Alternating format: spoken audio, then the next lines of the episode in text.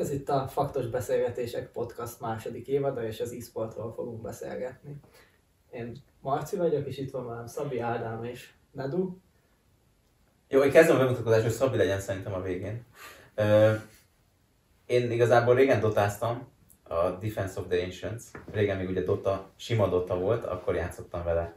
Én 2007 környékén, és amikor bejött a Dota 2, azelőtt már egy évvel elkezdtem követni a profi ö, ö, szint is, és ö, hát egészen azóta nagyon nagy függője vagyok a, a Dota esport verziójának, viszont már nem játszom egy, egy olyan 8 éve. Sziasztok, én Ellen vagyok, én Nedolsz hasonlóan eléggé inkább a Dotára vagyok fókuszálva. Én 2011-ben kezdtem el követni a, a profi ligát, és 12 óta játszom, ugye akkor még nem volt ingyenes, és ez volt igazából egy ilyen korlát tulajdonképpen benne, ott volt egy ilyen meghívás, és alapon lehetett csak elkezdeni játszani vele. Igen, bétát. Igen. Ezen kívül uh, Rocket League-eztem, illetve most Marcinak az úszolásával elkezdtem egy kicsit babozni is. Egyébként Marcit, bocs, meg, megakasztottalak, úgyhogy Igen, én Vagy. ugye főleg LoL-al játszottam, illetve a Lodi sportot követem, ezt nagyjából ilyen középiskola jel- eleje óta, mostában már nem nagyon játszok, bár most Ádámmal néha megint szoktunk pár meccset menni, de az e-sportot azóta is követem. Sziasztok, én Szabi vagyok. Ö, 2010 óta StarCraft 2 zom igazából folyamatosan, legnagyobb kihagyásom az ma legfeljebb egy-két hónap volt, az is most nem olyan régen, de 10 év az egyhuzamban mindenképpen megvolt. Most már éppen egy kicsit kevesebbet szoktam eljátszani, de még mindig vannak aktívan versenyek, például mai napon is fél nyolckor lesz egy meccsem. Egy ilyen weekly tournamenten, tehát minden héten vannak meccsek, mindenki játszik mindenkivel.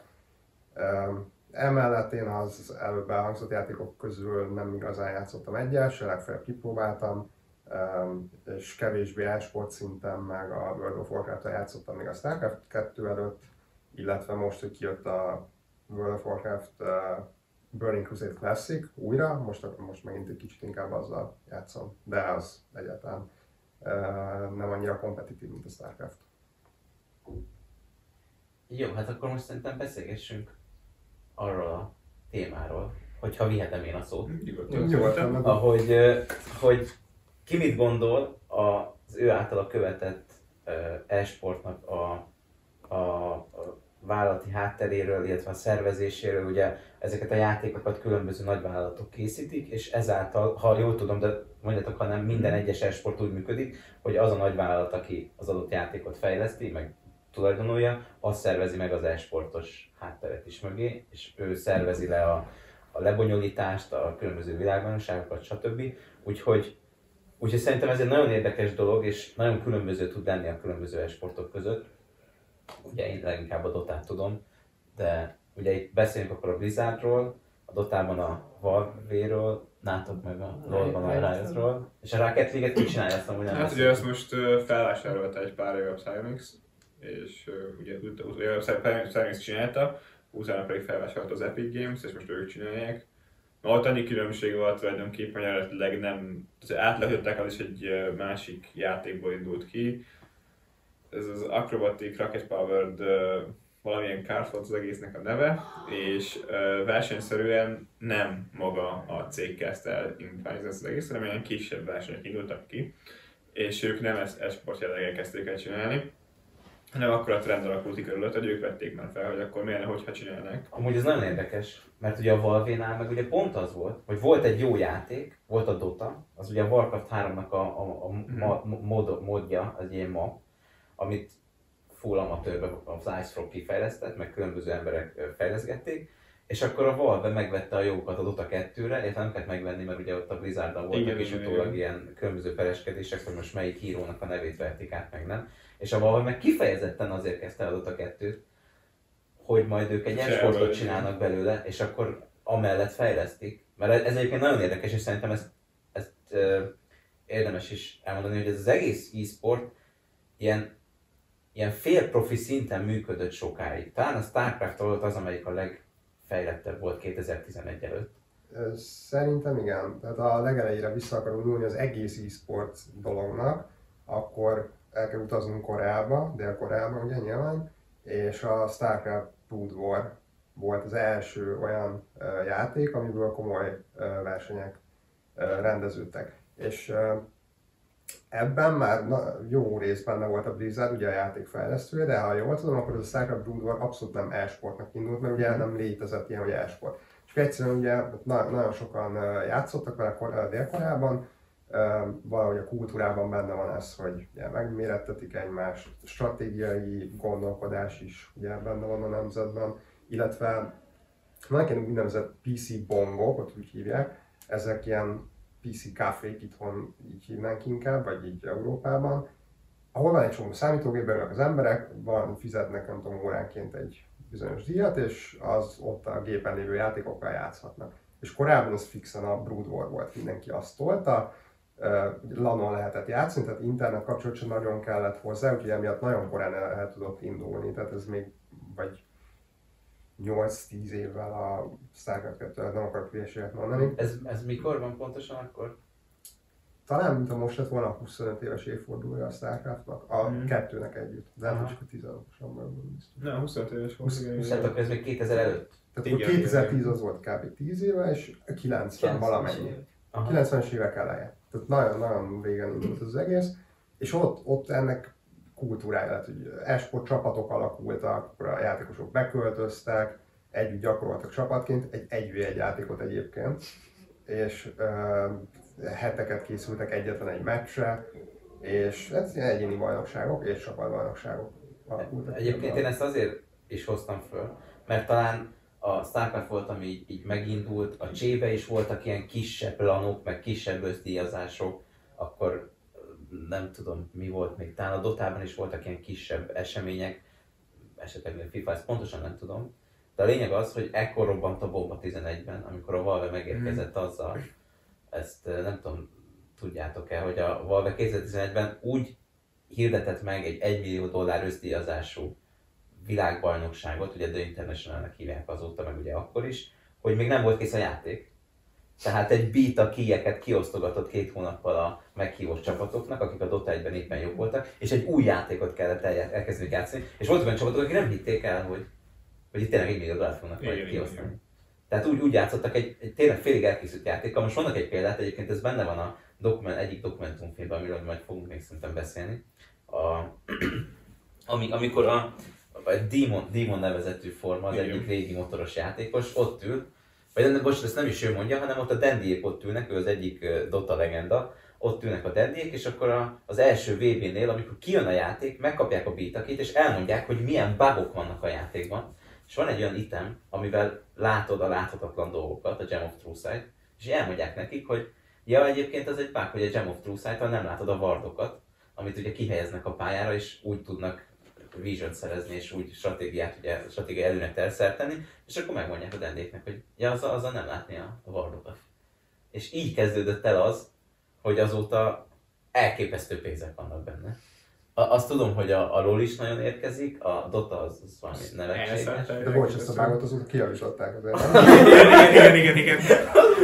Szerintem találom. Mennyi, mennyi idő volt, akkor a versenyz végigment, úgy bágosan? Igen, végig. Az első, az De ez csak egy bug, tehát rengeteg. Rengeteg ilyen volt. Hát a legelső ilyen, a legnagyobb bug az az volt, hogy volt egy olyan képesség, hogy vissza lehet venni a kezdőhelyre. Még volt egy másik hős, amelyik azt mondta, hogy magához tud rántani egy ellenfelet.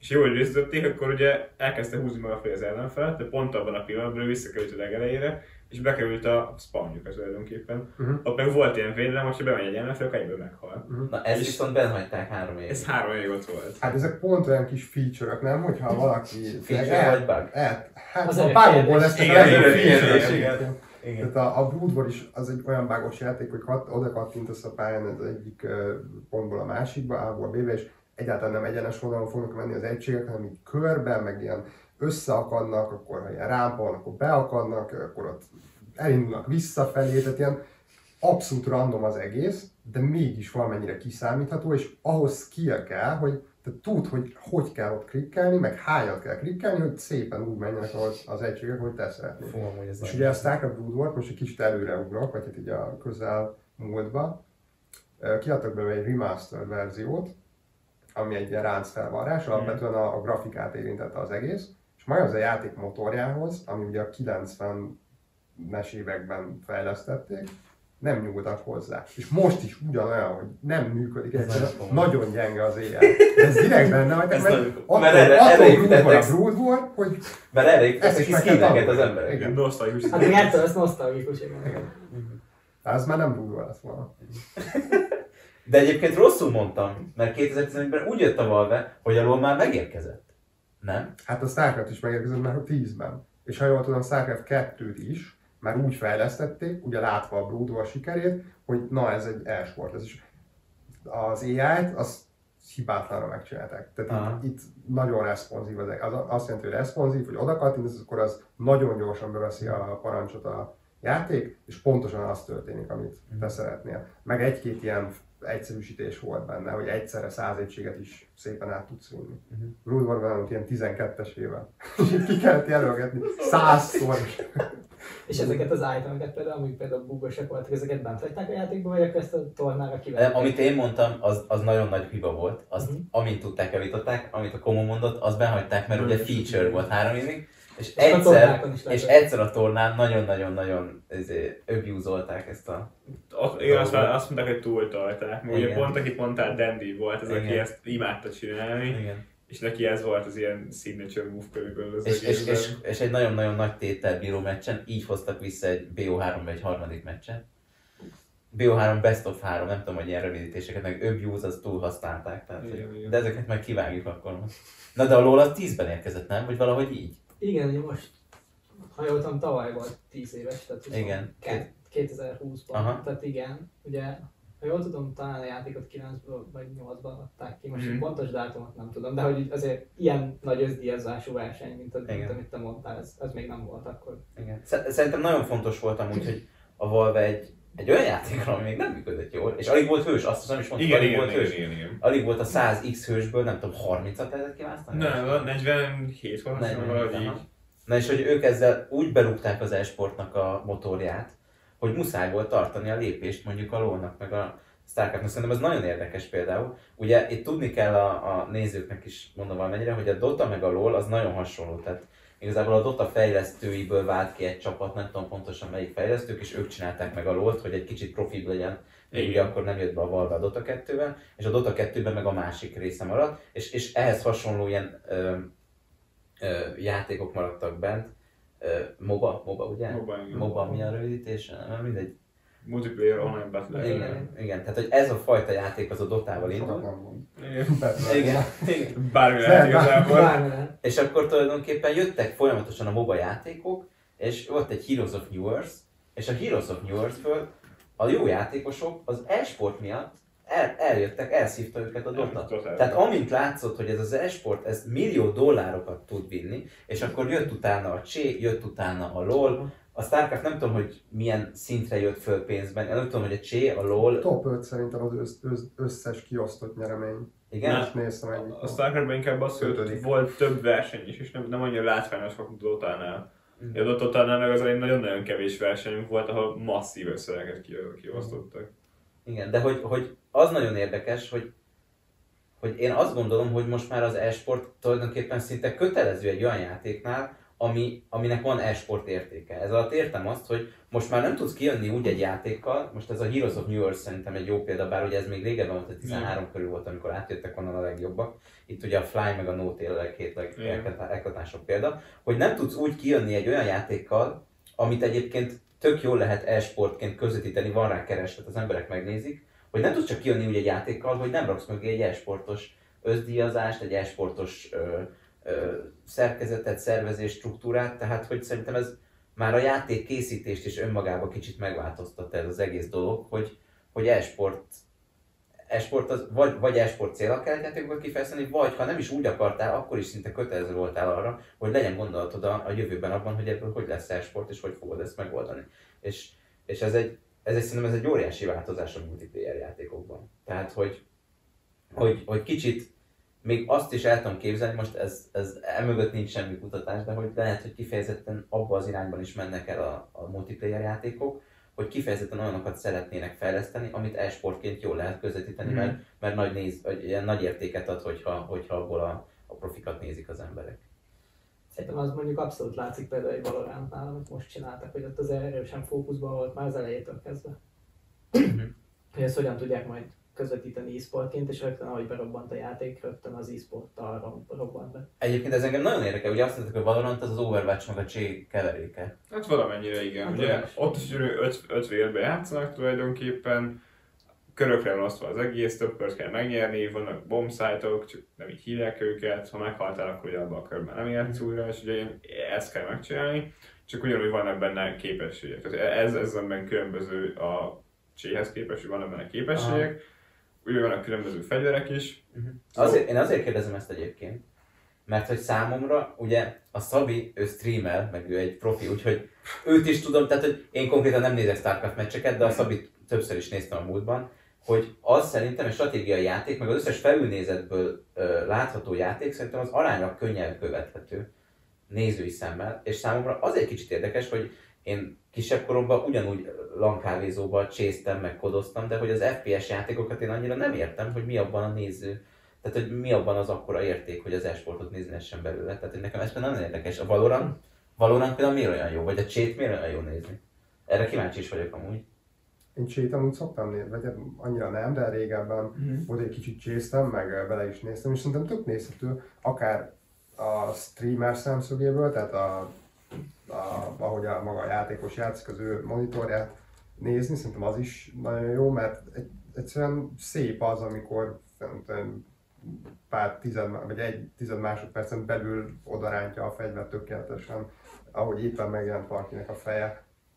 Meg a, szerintem a stratégiai oldala se unalmas, tehát Hmm. hogy uh, ahogy kifejlesztik a csapatok, hogy az adott pályán hogy kell menni, hogy kell együtt mozogni, Ja, melyik, melyik bombszájtot támadják, hova dobják pont a smoke bombot, hogy mandinerből háromszor pattan, és akkor pontosan Ez tudják, van. hogy hova fog, fog lemenni a füstbomba, hogy éppen ne lássa, ne lássa meg őket az ellenfél. Annyira nem vagyok otthon az egészben, valami ilyesmi az, ami Mm. szerintem adja a, a, az értéket a né- nézhetőséghez. Én például nem nézek FPS játékokat, de én pont azt gondolnám, hogy itt tapasztalatlan nézőként talán azok még könnyebben befogadhatók, mint mondjuk egy, Szerintem is egy könnyebben MOBA játék. Igen. De nincs annyira sok egyszerre történő vizuális effektus például. Amit én még hozzáadnék az az, hogyha most nézzünk egy Starcraftot, vagy nézzünk egy Dotát, nézzünk egy LoL-t, ugye ugyanazt a ugyanabban a szemszögből tudja igazából mutatni a, az egész az, a, a néző térre is, vagy igazából a kommentátor. Maximum ugye kijebb tud zoomolni, egyszer több mindent lásson, mert ugye nyilván neki nem, nem szűk az egész pályán az, amit nem látnak, hanem látja az egészet. De hogy bevecsé esetén teljesen érdekes az, hogy amit te is mondtál, nézhetik több szemszögből. A játékos szemszöget is meg tudja mutatni, de tudja kívülről nézni, és fel tud készülni olyan dolgokra, amit játékosok még nem látnak, hogyan reagálnak rá, és tudja előre kommentálni. Na, na, nagyon érdekes, nagyon érdekes egyébként. Tehát, hogy pont amit ma beküldtél a csoportba, Igen, igen, az igen, Excel-es verseny. Az Excel Hát az ami zseniális. És most pont beírtam, az egyik másik alumni kolléga mondta Horváth Balázs, hogy, hogy ez az Excel-es, ez, ő már látott ilyet, tehát azon hogy beszartam, hogy ő már látott ilyet, de hogy ez nézhetetlen. És eszembe jutott, hogy, hogy, hogy mi, mitől nézhetetlen egy esport, meg mitől nézhető, mert én a mobák, mobákat imádom, viszont az nagyon igaz, amit mondtál Marci, tehát hogy a, a, a belépési korlát, az, az viszont az teljesen más. Tehát ott a dotát azt, hogyha úgy megnézi egy ember, aki érte nem tud semmit, tehát tudja, hogy 35-40 millió özdíjazású a VB, tehát ez is egyébként egy érdekes dolog. És akkor na jó, akkor ránézek, hogy ez micsoda. Lehet, hogy nem jön meg a kedve ahhoz, hogy ő máskor is nézzen. Hát sőt, inkább el, el fog tőle érni, hogy így Igen. né- megnéztem hat különböző meccset, egy, egy darab hős nem az ugyanaz azon a hat meccsen, 600 ezer dolog történt, olyan szavakat használnak, amiket nem is ismerek, villog minden, valami történik, és aztán az emberek őröngenek, és itt még nem érted, hogy mi történt. hogyha ezt itt sorba akarjuk rendezni, akkor kb. úgy be tudjuk rendezni, hogy most az MMORPG-kkel kapcsolatban nem nagyon tudom, hogy mennyire megy az e-sport. Én azt hall, ugye vannak ezek, hogy a kiütél el klánként legelőször a nagy bosszokat, amikor az új kiegészítő van. védelni. Meg elvileg most az arénákkal akarnak valamit csinálni, hogy ki tudja gyorsabban leütni. Ebből lesz elvileg élő e-sport esemény. Én ezt még annyira nem láttam át, csak múltkor egyik span- egy spanyolval beszélgettem. De hogy akkor mondjuk tegyük föl, vannak a sportjátékok, vannak az FPS-ek, vannak a mobák, meg vannak ugye a, a mik ezek a, a amit 16 éves kis- kisgyerek izé, dollármillió most lett a Fortnite, Fortnite, igen, az, annak milyen Battle Royale, ilyen Battle Battle Royale játékok, meg, meg a stratégiai játékok. Tehát, hogy akkor, hogyha sorba kéne rendezni, akkor hogy tudnánk őket sorba rendezni? Az szerint, mert szerintem ez a jövőjét tekintve nagyon fontos az e-sportnak, hogy me- mennyivel több nézőt tud bevonzani, mert ugye, ugye szerintem az is nagyon fontos, az e-sportoknak alapvetően az a nézősereke, aki játsza a játékot. De az ugye véges tud lenni. És akkor fog még ennél is nagyobbat robbanni, hogyha olyan emberek is, például a focit könnyű nézni, mert az is érti, hogy mi történik, aki nem tud futballozni. Viszont ezek a játékok akkor tudnak igazán talán nagyot robbanni, hogyha olyanokat is be tud vonzani, akik nem ért, vagy nem tudják a játékot magát, de mégis élvezhető számukra. Tehát hogy tudjuk ezeket sorba rendezni, amúgy erről nagyon kíváncsi hogyha már is szóba jött. Szerintem az első ö, pontba, a, most el is helyezted ezáltal a sportjátékokat, Igen. mert hogy az mindenkit be tud vonzani, aki nem is játszik az adott játékkal, de ugye mindenki tudja, hogy hogy működik a foci, egy FIFA meccset, Igen. bárki Mm. megért elsőre. És akkor ugyanígy az NBA, stb. Tehát Igen. szerintem mindenképpen ott a legkisebb a, hát hívjuk így, hogy nézhetőségük belépési korlát, vagy valami Mm. ilyesmi, ilyesminek gondoltam. Igen, igen, igen. Hát szerint, bocsi, mondj nyugodtan. Szerintem utána még az FPS játékok is olyan szempontból könnyen érthetőek, hogy ott könnyen megfogalmazható a cél, hogy mi a cél, hogy egy bombát kell hatástalanítani, az ellenfél felett kell eliminálni, tehát hogy ez még maga a koncepció része az szerintem még könnyen befogadható. És utána mondjuk egy, egy mobánál meg, meg azt mondom, hogy ott nem is nagyon tudom elképzelni, hogy egy olyan élvezni tudja, aki mondjuk nem Igen. játszott az adott játékkal. Én amúgy azért adtam fel, szerintem abban az egyértelműen az utolsó. Igen. Tehát ebben a sorrendben Mm. biztos, hogy az ötödik, hogyha ezt az ötöt nézzük. És ott is szerintem a Dota később van, mint a, mint a Igen, tehát ez igen, igen, igen. A, ezen belül is tényleg különbségek lehetnek. Annyi, hogy szerintem, hogy a mobáknál, a stratégiai játékoknál is ugye van egy, van egy előre eltervezett lépés, amit ugye úgy, mint a sakkoznál igazából csinálni fognak. Csak ugye ez kevésbé egyértelmű, mondjuk egy FPS-ben, hogy elmegyek, nem tudom, addig a kanyarig, és ott le fogom tartani ezt az évet, vagy én valahogy akkor lelövöm. Hanem mob- mobáknál például ez így történnek különböző dolgok, amiket elsőre nem feltétlenül értenek az emberek. De stratégiai játéknál meg ugye ezek nagyon-nagyon fel vannak építve. Egy starcraft is. Nem tudom én, ugye lehet zergekkel, lehet sztárnak, lehet oroszokkal, attól függően tudod milyen ellenfel van, vannak különböző taktikák.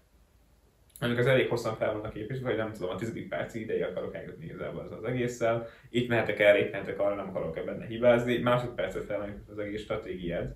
Viszont mobile meg azért szerintem egy sokkal bonyolultabb ez az egész, mert annyi fajta különböző tényező van, az, hogy te most melyik oldalon vagy, melyik hősön be abból a 150-160 Én szerintem a hős a legnehezebb amúgy. milyen itemeket fogtok venni, nem tudom én, az adott pillanatban ki próbál meg valami más csinálni, ki az, aki mondjuk elkezd egy olyat, hogy nem az adott beosztás szerint fog, hogy nem, nem ketten mennek topra, egy ember mindre, vagy kettő ember botra, vagy lolasítani, nem egy ember művel jungle hanem valamit másik kezdnek ebben csinálni, abból már teljesen másik játék születik Mm. tulajdonképpen. Egyébként most a Starcraft-nál kérdezném, mert annyira nem vágom, de hogy ezt jól tudom, hogy jól gondolom, vagy jól vagyok informálva, hogy a Dotánál ugye tudom, hogy az a durva, hogy nagyon bonyolult a játék, Igen. és az utóbbi két évben még sokkal bonyolultabbá vált. Tehát bevezették a talenteket, bevezették a Aghanim Sceptert mindenkinek, bevezették az Aghanim. Shadow. Tehát folyamatosan, és még jönnek új hősök, tehát folyamatosan nő a hero pool. Folyamatosan nő az, hogy a hősöknek nem csak milyen skilljei vannak, hanem különböző ágakon, kicsit ilyen WoW-szerűen ágakon tudsz választani, hogy milyen talented legyen, csak mondjuk nem egymásba ágazol. És folyamatosan nehezül, folyamatosan komplexebb lesz. Én már 8 éve játszottam, csomó de nem tudom mit csinál. Egy- Csak úgy nagyjából. egyre több változó van benne, és még azt is behozták, hogy vannak olyan itemek, amiket csak adott perc elteltével Igen. kaphatsz meg, kell. hogyha elmész jungle és abból is csak egy bizonyos számot, egy poolból kiválasztani, hogy mit dob neked. Elképesztő. De ez kb. arra jó, nem, hogy a már mostani aktív játékos és nézőpúlnak kicsit színesítse a játékot. Viszont a belépési korlátot azt Igen. meg még feljebb viszi, annak ellenére, hogy a mobában, amúgy ezzel egyetértek, hogy azért a Starcraftnál is a nézhetőségi belépési korlát az elég magas. Majd erre mindjárt kitérek. De hogy a mobánál egyetértek, hogy ott a legmagasabb, és ennek ellenére tovább viszik, Igen. akkor itt nem nagyon akarnak új játékosokat, meg új És ezt akartam bevonzani. mondani, hogy pont erre akartam az egészet felfűzni, hogy a LoL-nál viszont ott viszont inkább, tehát hogy itt most az történik, hogy megnehezik a játékokat, akik már nézők, azok jobban élvezik, mert egyébként a balanszolás adotának az, az nagyon bomba, szerintem. Az A, utóbbi időszakban elképesztő. Ezeket elmondjuk röviden, hogy mi mit ja igen, a, balansz, a balanszolás azt jelenti, és ez, ez ez tulajdonképpen minden esportra igaz, nem? Tehát, hogy ez egy általános dolog, és ez egy nagyon fontos dolog, és na mindegy, ez viszont az esport sportösszehasonlításban ez fontos. A balanszolás azt jelenti, hogy van a játéknak egy aktuális ö, állása, egy aktuális erőviszonya, tehát például a Dotában az egyik hős egy kicsit erősebb, mint mondjuk a másik hős. Az egyik item, amit meg tud venni a hősnek, kicsit erősebb, mint egy másik item, és patchelgetik, tehát kijön egy új patch, amiben megváltoztatják az egyik hősnek a tulajdonságát, skilljét, hogy mondjuk kevésbé legyen erős, és megváltoztatják az egyik itemnek a skilljét, hogy mondjuk kevésbé vagy jobban legyen erős, ezt hívjuk buffnak és nerfnek, vagy buffolásnak és nerfölésnek. Igen, igen. Hogy a buffolás a pozitív, a nerf és a negatív, és ezzel próbálják azt megoldani, hogy nem mindig ugyanaz legyen a meta, ami megint egy új szó, a meta az az általános nem tudom, stratégiát jelenti, hogy abban az adott... Igen, Hát nagyon nehéz megfogalmazni. Az jelenlegi időszakban igazából az optimális. Optimális. Igen, igen. Leg, leg, state leg of the célra game. vezető. Igen, igen. Tehát az aktuális verziójában a játék, igen, bocs, a patch az a verzió, ezt szó kerestem. Az aktuális verziójában a játéknak azt érdemes leginkább játszani, mert azzal tudsz a legjobban nyerni, az a meta, vagy az az optimális. Na és a lényeg az, hogy ezt a Dota Balance teamje azt nagyon-nagyon jól csinálja, ami azt, azt vonja maga után, hogy hogy nem az van, hogy mindig ugyanaz a meta, tehát nem mindig ugyanaz az optimális stratégia, hanem egyszer ez az optimális stratégia, ami ott nagyon erős volt, akkor az kicsit nerfölik, és valami más az optimális stratégia, és közel állnak egymáshoz, és nem annyira egyértelmű, hogy valamelyik sokkal erősebb, mint a másik, ami az abban segít nagyon, hogy a színesebb legyen a, a, a híróknak a púlja, amit kiválasztanak, és erre szeretnék egy kicsit nagyobb, nagyobb képpel ö, rácsatlakozni még, hogy ez egy óriási különbség szerintem, meg szerintem ebben egyetértünk az e-sportok és a sportok között.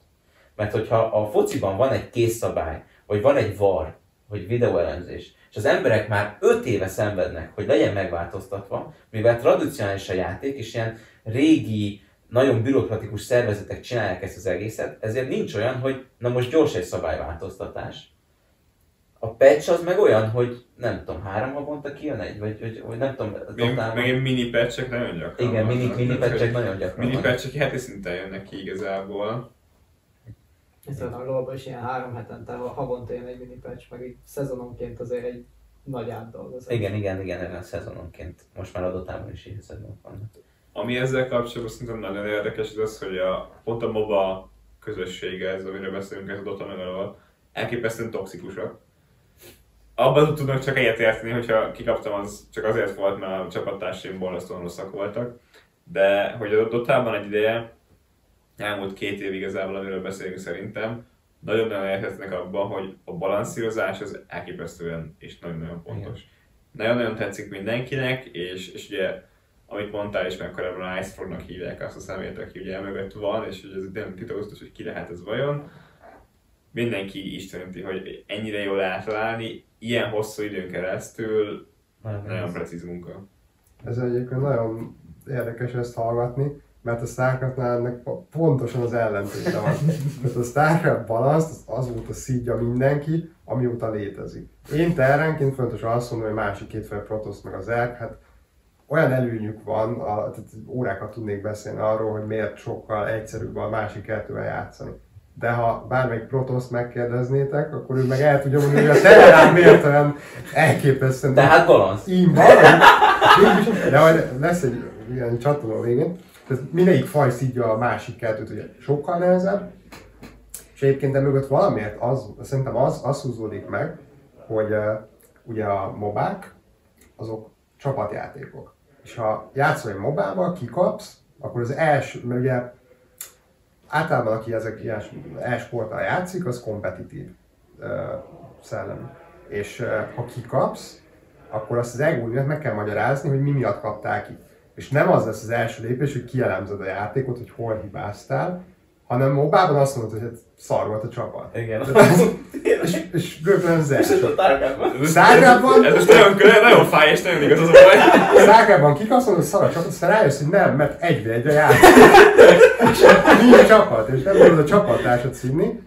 Tehát a következő, akkor, akkor a játék szar. Ez nagyon igaz. a játék szar, és a sokkal erősebb a Protoss, sokkal erősebb az E, és akkor jön a probléma, ha Terrán ellen játszol Terránnal. Tehát akkor a játékos sem nagyon tudod színni, akkor elkezded az ellenfelet színni, hogy ő szarul játszott, és ezért nem... Nem a pinga rossz olyankor? A pinget is lehet, de ugye a ping az már egyre jobb, már itt Magyarországon is elég jó az internet, elég kevésszer szakad meg, a ping is, azt kell mondanom sajnos, hogy egy, egyre jobb. Folytunk az ürügyekből. Magyarországon nagyon jó a net amúgy. Ha wifi játszol, arra még lehet fogni, de akkor meg te vagy hülye, mert miért játszol? Be kell húzni a kábelt a szobádba, nekem is van húzva a nappaliból a LAN kábel, hogy ke, ugye kevesebb legyen a késleltetés, a, a feltöltött akciók, mert beér, amit én látok a képen, az is hamarabb jön, de ez a 20 millisekundum, az nyilván az dönti el az összes meccset, úgyhogy már, am- amikor már erre, erre se tudod fogni, akkor elkezd kezdeni színni az ellenfelet, hogy ő játszott hülyén, és az téged megzavart, mert ő számítottál valamire, ami az optimális lett volna, és ő nem azt csinálta, de nem azért, mert ő olyan okos, hanem azért, mert mert gyenge játékos, és emiatt nyert. És, És akkor így ilyen, gyenge, megmagyarázni. ilyen gyengét nem tudsz megverni, mert nem a metát játsza. Igen. Tehát hülyeség. Ez ilyen felesleges időpazarlás ellene játszani, mert ő annyira rossz, és ezért nyer. És ez, ez, nem csak én vagyok, nagyon sok uh, haverom, aki sztárkatozik, mindenkivel ugyanerre jutunk, hogy tényleg így keresed az okokat, és szerintem emiatt, emögött az ego áll, és még egy lépéssel korábban ugye az áll, hogy egy egy játék. És emiatt sokkal-sokkal stresszesebb a StarCraft játékos szempontból, mint bármelyik MOBA. Igen, na, vissza akartam térni, amúgy még ezt folytatnám amúgy ezt a témát, mert ez egy nagyon jó téma, az, amit belekezdtél. Mármint nem ez a téma, hanem ezzel kapcsolatban. A lényeg az, hogy arra akartam utalni még a nagyon régen, amikor elkezdtem, hogy a, hogy a komplexitás a játékoknak, és egyre komplexebb adota, amit te is mondtál, hogy annak kedvez, aki már néző, annak újakat ad, még jobban tud különböző stratégiákat, metákat behozni, még jobban lehet ezekkel ügyeskedni, balanszolni, finomítgatni. Cserébe sokkal nehezebb az új belépőknek, és inkább a Valve arra figyel, hogy kezdjenek el, tehát hogy a Valve szerintem úgy van, hogy csak az nézi, aki játszik. És inkább azt könnyítem meg, hogy ő hogy tudjon játszani, guidokat csinál, ilyen tréning videókat, stb. És azt ő kizárta, gondolom átbeszélték, hogy a MOBA annyira nehezen érthető, hogy aki nem játszik, az sose fogja nézni. De viszont a LoL pedig egy kicsit a másik fele, hogy ők meg egyszerűsítik a játékot, és ott például a meták is sokkal egyértelműbbek, nem? Meg, meg ott szarabb a balansz is, nem? Itt ugye a balansz, az mindenki, nagy kritikák érik a rájöttet balansz miatt, és szerintem mindenki egyetért, aki dolgozik, hogy rossz a balansz. Itt szerintem ez nem annak az oka, hogy a csapat nem annyira kompetens, aki a balanszot végzi, hanem hogy más érdekek mentén balanszolnak. Tehát hogy ők inkább azt mondom, hogy nagyon sok üzleti érdeket figyelembe vesznek a balanszolásnál. Tehát, hogyha például kijön egy hősre egy új skin, amit el akarnak adni, akkor az a champion kicsit erősebb olyankor valamilyen érdekes oknál fogva. Na jó, ez nagyon komoly. Tehát, Szerintem egy picit fontos bemenni abba, hogy a maguk a játékgyártók, ugye, meg fejlesztők, ahogy az elején elkezdted, akik szervezik is a legelején a versenyeket, tehát hogy miből van nekik egyáltalán bevételük. Szerintem A kezd, ját- kezdjük a... Igen, a játékból, tehát a játékosokból, tehát a, fel, a userekből.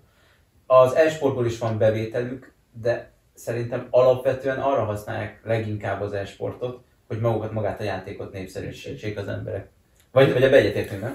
Igen. Igen. Szerint, szerintem ennek egy olyan furcsasága van pont a Dotánál, hogy az e-sport, az, ő- ők azért valamennyire kombinálják ezt az egészet. És ugye van egy olyan bevételük, hogy mondjuk, mondjuk a Starcraftnál ugye, oké, most már valamennyire ingyenes a második rész is, de hogyha mondjuk meg akartad venni, vagy játszani akartál vele, akkor igen, meg kellett venni. Az első részét aztán kiegészített a the Storm-ot, aztán ugye a, a kiegészítést is meg kellett venni.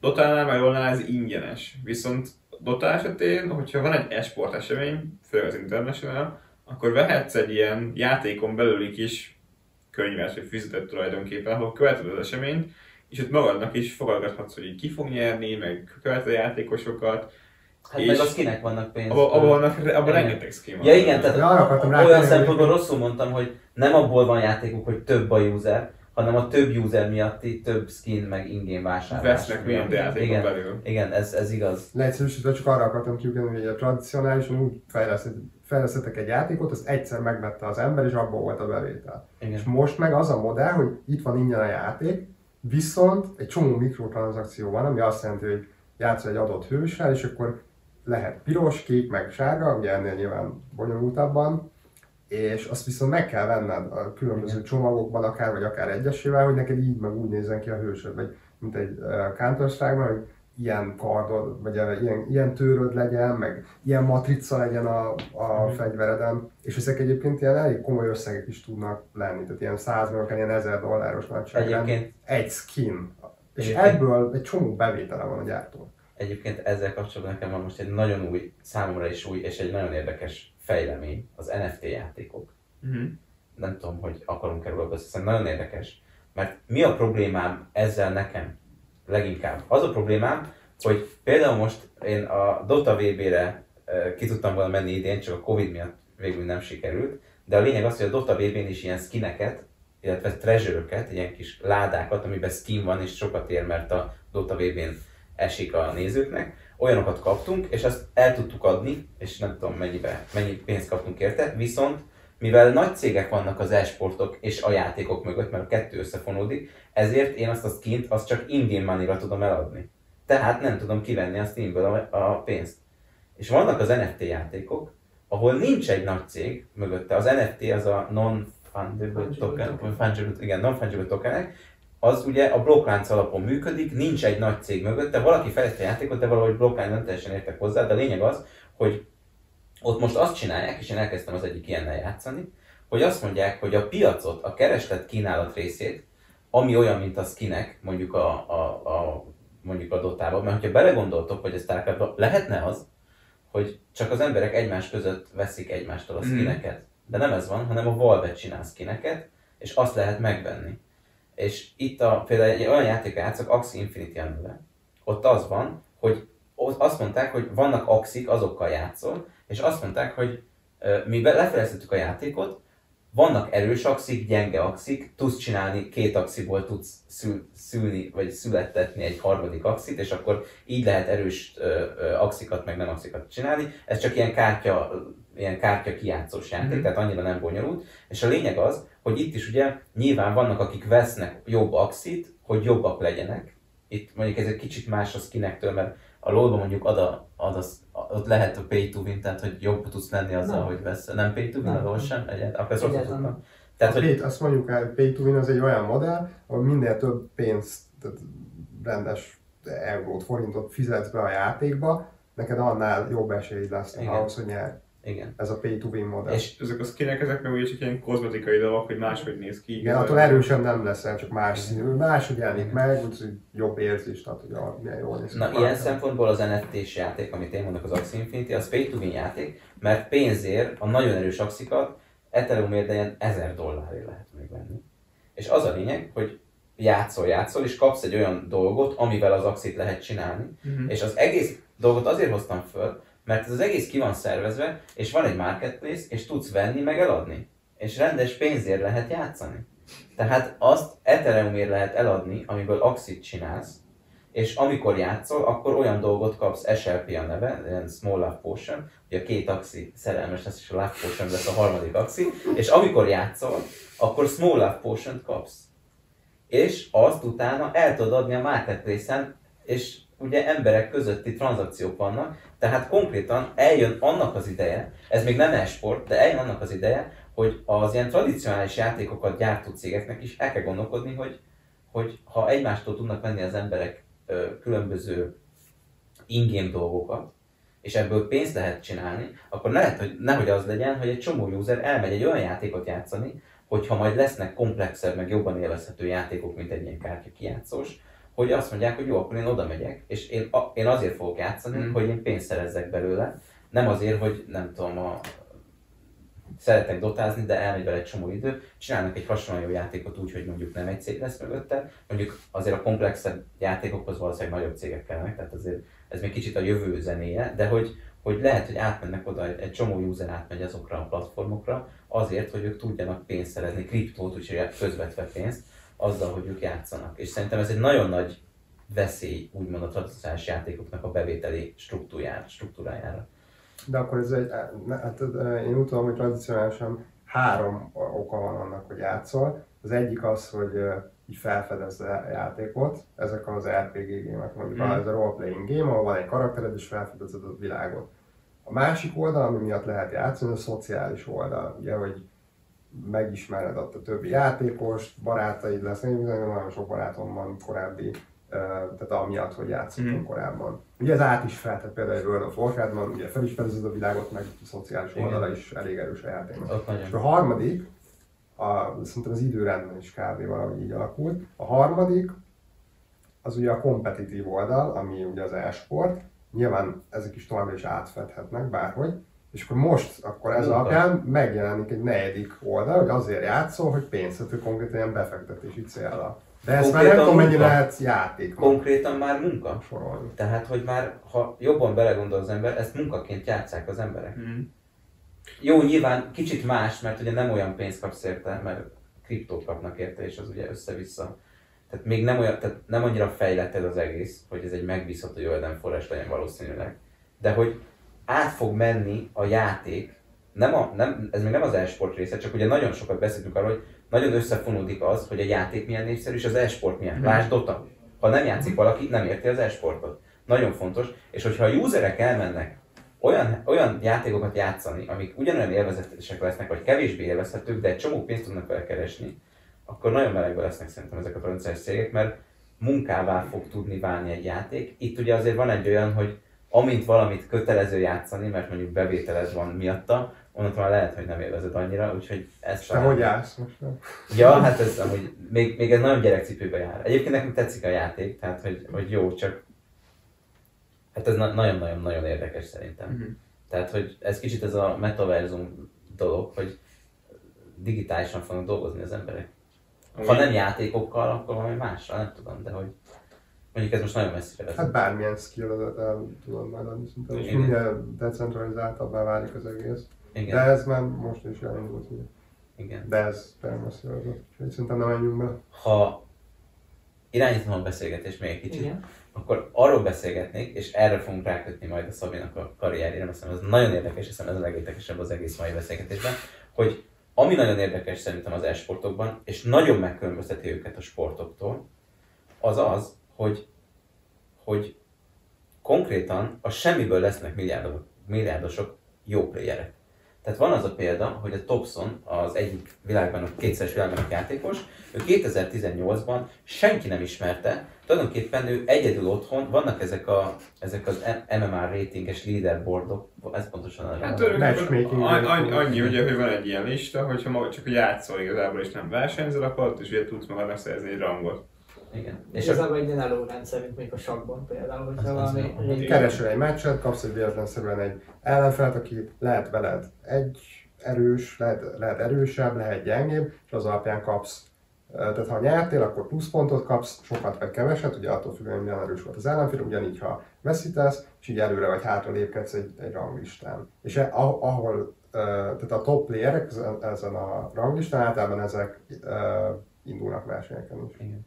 És, és azt akartam ebből kihozni, hogy van ez a ranglista, és ez a ranglista, ez mivel nem annyira kiépült a szervezeti háttere ezeknek a e-sportoknak, legalábbis a Dotában biztosan így van. Tehát nem az van, hogy vannak stabil organizationok, akik a tehetségkutatást azt már nagyon hamar megkezdték, és, és nagyon kiépített rendszerük van, hogy a, izé, fiók csapat, stb. mit tudom én, hanem vannak játékosok által tulajdonolt, tulajdonolt csapatok. Egyébként Dotára nagyon jellemző.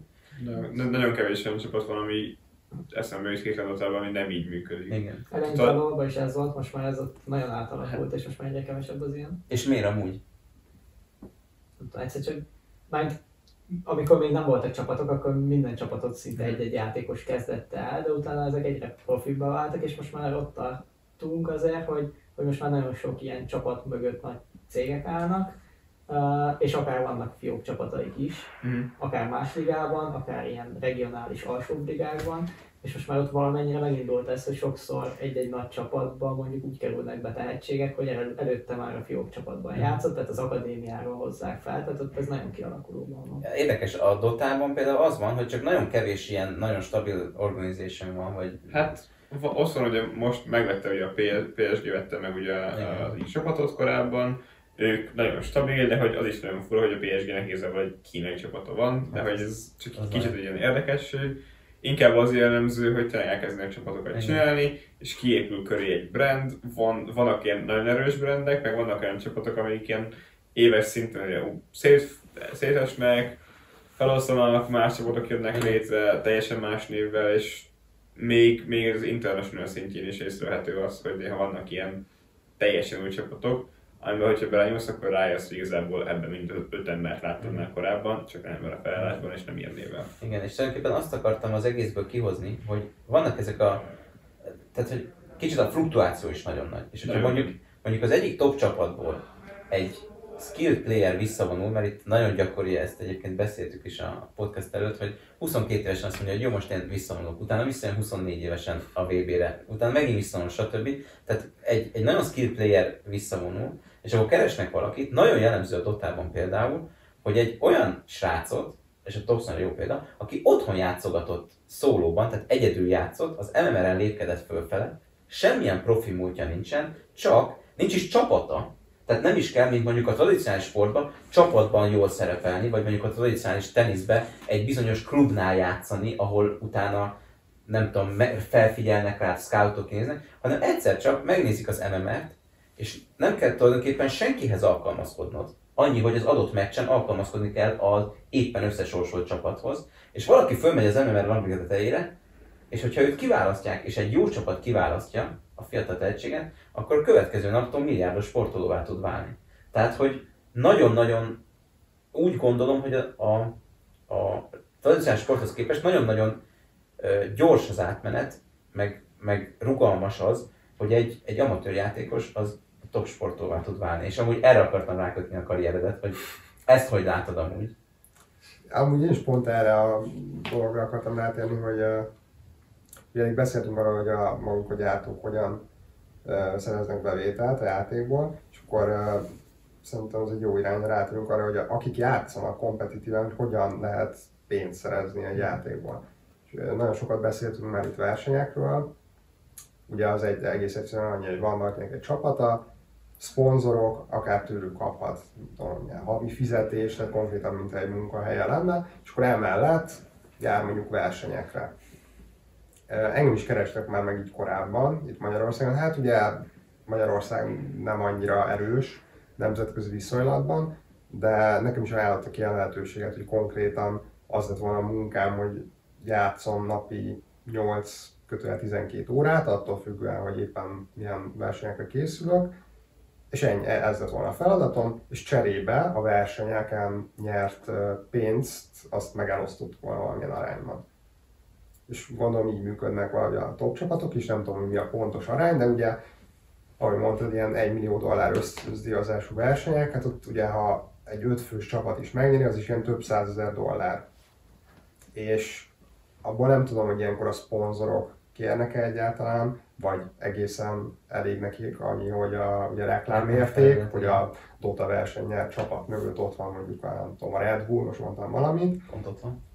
OG mondja, igen, igen, csak azért van, hogy a Starcraftban is nagyon beleáll. A Red Bull az nagyon beleáll egyébként az e-sportba, de szerintem nekik simán az a, az a reklámérték, hogy egy csomóan fognak amiatt Red Bullt venni, meg leülök játszani, gyakorolni, veszek meg egy Red Bullt, mert látom, hogy a, valamelyik verseny mögött névszponzor volt a Red Bull, vagy valami kedvenc csapatom mögött ott van a Red Bull.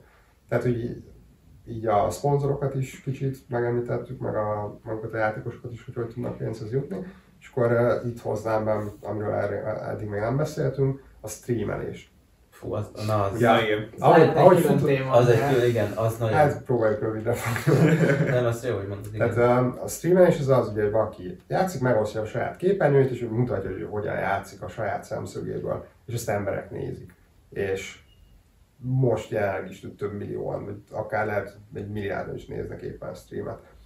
Ugye miért néz egy ember streamet? Én, én például azért szoktam streamet nézni, hogy lássam, hogy hogyan játszanak a, akik nálam jobbak, és eltanulok tőlük mindent. Tehát kb. erre építettem azt, hogy hogyan tanultam meg szerkaptozni, hogy néztem a versenyeket, ugye külső szemszögből, és néztem a magát a, ahogy a játékos látja a játékot, és ő miket csinál. És nem is kellett feltétlenül beszélni hozzá, mert abból, hogy ő mikor, mit hova rakott, hol támadott, mire figyelt, ebből fel lehet építeni stratégiát, meg lehet érteni, mit miért csinál, és így lehet fejlődni egy játékban. És gondolom ez a többi játéknál is hasonló. Hát elég hasonló meg igazából. Én csak kicsit kontextusba akartam ezt az egész helyezni, azt, amit mond, mesélt, hogy igazából Thompsonról is, hogy ez, ez körülbelül úgy lehet elképzelni, mint hogyha nem tudom, otthon, otthon gyakorolnék, és soha nem mentem volna ki egy foci meccsesre igazából. Csak egész nap otthon gyakoroltam volna, és saját magamnak csináltam volna egy kaput, ahol egy, egyfolytában rúdosok.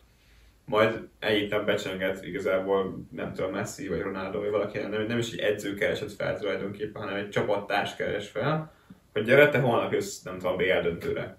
És beadtak, hogy te a BL döntőn játszol, rúgtál három gólt, minden kívánt, mert nem is csak, nem is csak játszottál, hanem tényleg ott voltak meccsek, amik rajta múltak tulajdonképpen, és ott volt, hogy egy hónappal később már milliómos volt. Na azért kicsit lehet finomítani a példát. Nem a saját kapudra rúgdostál otthon, hanem elmentél valahol, akkor kaptál négy csapattársat. Hát és igen. meccseket játszottatok. És az alapján kerültél te feljebb. Hogy bárkivel összesorsoltak, bárki volt az ellentét, tudtál alkalmazkodni hozzá. Igen, igen, igen. Ez egy, egyébként szerintem ez egy külön skill. Tehát a csapatban játszol, az egy dolog, meg az, hogyha a random csapattársakat kapsz, akiket ugye szidjátok egymást, mert őket a csapat, Egy esetben. így is a legjobb tudsz lenni. Igen.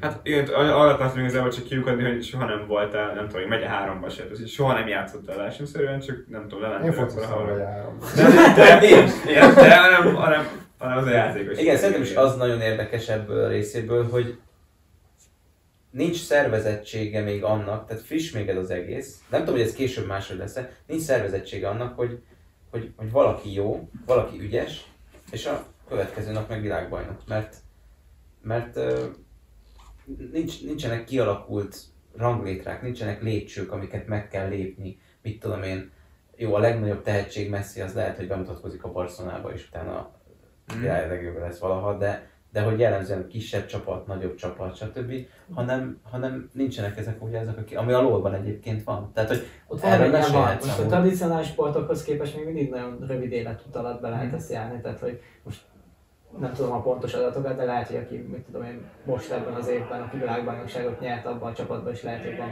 két-három olyan játékos, akik mondjuk három évvel ezelőtt kezdtek el játszani, vagy hát négy évvel ezelőtt komolyan, és tényleg nagy csapatokban. De, de azért ott valamennyire ez megvan, meg, meg ott valamennyire el is különül az, hogy ki az, aki...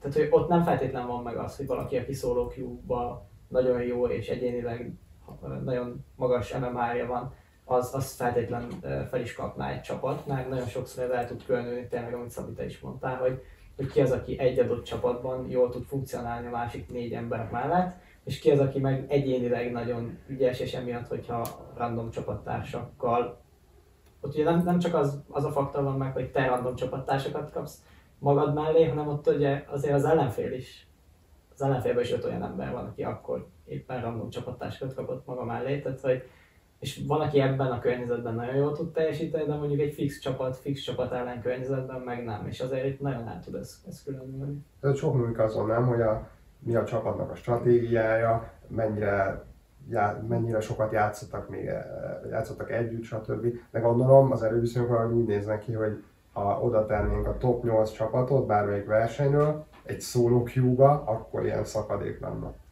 Igen. Igen. Igen. Hatalmas a kérdés. Viszont Starcraftban, amiatt, hogy 1v1 Na, ezt meg játék, akartam kérdezni. ugye itt is, hát úgy hívják, hogy ladder, amit már elmeséltünk, hogy előre hátra lépegetsz a ranglétrán, minden régiónak van külön ez amiatt van így, hogy én is játszhatnék a koreai szerveren, de azért nem játszom, mert ilyen 200 millisekundum a, a, a késleltetés, ugye az inputban is, meg az outputban is, és ez olyan előnyt ad annak, aki ott van, hogy csak akkor tudok nyerni, ha hogy jó adaggal jobban játszom nála. És na, vannak ezek a ladderek, és Starcraftban ez sokkal letisztult, tehát nincs ilyen szakadék a solo queue meg a team queue között. Starcraftban ránézel a ladderre, akár az európai ladderre, vagy akár a koreaira, megnézed a top 3 játékos, és te megnyitod az esportsearnings.com-ot, megnézed a top 3 játékos, és ugyanazok az elveket Pont ezt akartam kérdezni, hogy ez megvalósul a Starcraftban, Igen. hogy a Abszolút. top a legjobb. Abszolút. Európában most volt egy finn já- ugye tradicionálisan a koreaiak a legjobbak Starcraftban, ugye egészen abból kiindul, hogy a Brood War, amivel kezdtünk az elején, és a Starcraft 2 is nagyon sokáig azok voltak a legjobbak, akik a Starcraft 1-ben voltak a legjobbak. Mhm. Uh-huh. ott volt egy ilyen ér- érdekes törés, hogy kijött a Starcraft 2, de még korábban nem voltak Starcraft 2 versenyek, hanem Starcraft 1 játszottak tovább. És ott uh, ilyen telekom szintű uh, vállalatok álltak a csapatok mögött, volt 8 csapat, meg ilyenek, hogy Samsung, akkor a dél-koreai Telekom, ilyen légitársaságok, Gina Green Wings, ilyesmi. És uh, amik mentek versenyek, a, azok maradtak StarCraft 1-ben. És nem is engedték a játékosoknak, hogy StarCraft 2-t gyakoroljanak a munkaidejükben. Viszont amikor lejárt a munkaidő, akkor úgy kipróbálgatták. És ez talán egy egészen egy évig így volt, Dota egy ugyanez. hogy a, Igen. a StarCraft 1 pro nem játszottak a StarCraft 2-vel versenyszerűen.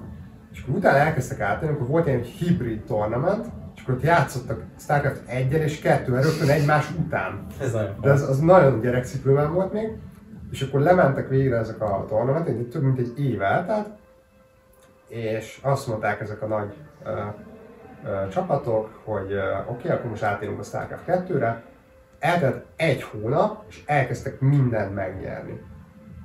Olyan gyorsan behozták, és nyilván ott van mögött, hogy biztos, hogy játszottak mögött, mellette is, de amikor full time elkezdtek StarCraft 2 azok mind a StarCraft 1-es pro csapatokból jöttek. És most is a top 8 koreai játékosból szerintem legalább 7 ezekből a csapatokból, még a mai napig ők a legjobbak. Most egyébként már feloszlottak ezek a koreai csapatok, egy csapat maradt meg, és az is felosztott talán egy fél éve, éve. Mm. És vannak csapatok, de ugye mivel nem csapatjáték, annyira nem számít, inkább csak ilyen szponzorshipet jelent.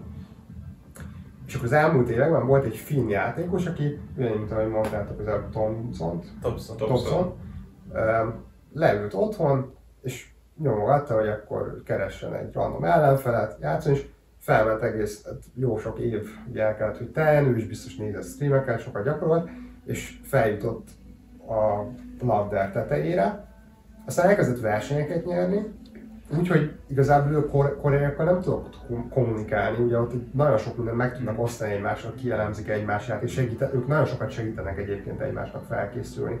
Tehát abszolút olyan, mint egy ilyen nagy összetartó közösségen, annak ellenére, hogy mindenki egyénileg a saját magáért versenyez. Tehát ott, eh, nem tudom, segítenek egymásnak felkészülni valami meccsre, és utána akkor meghívják vacsorára. Ez kb. el- így megy a felkészülés náluk.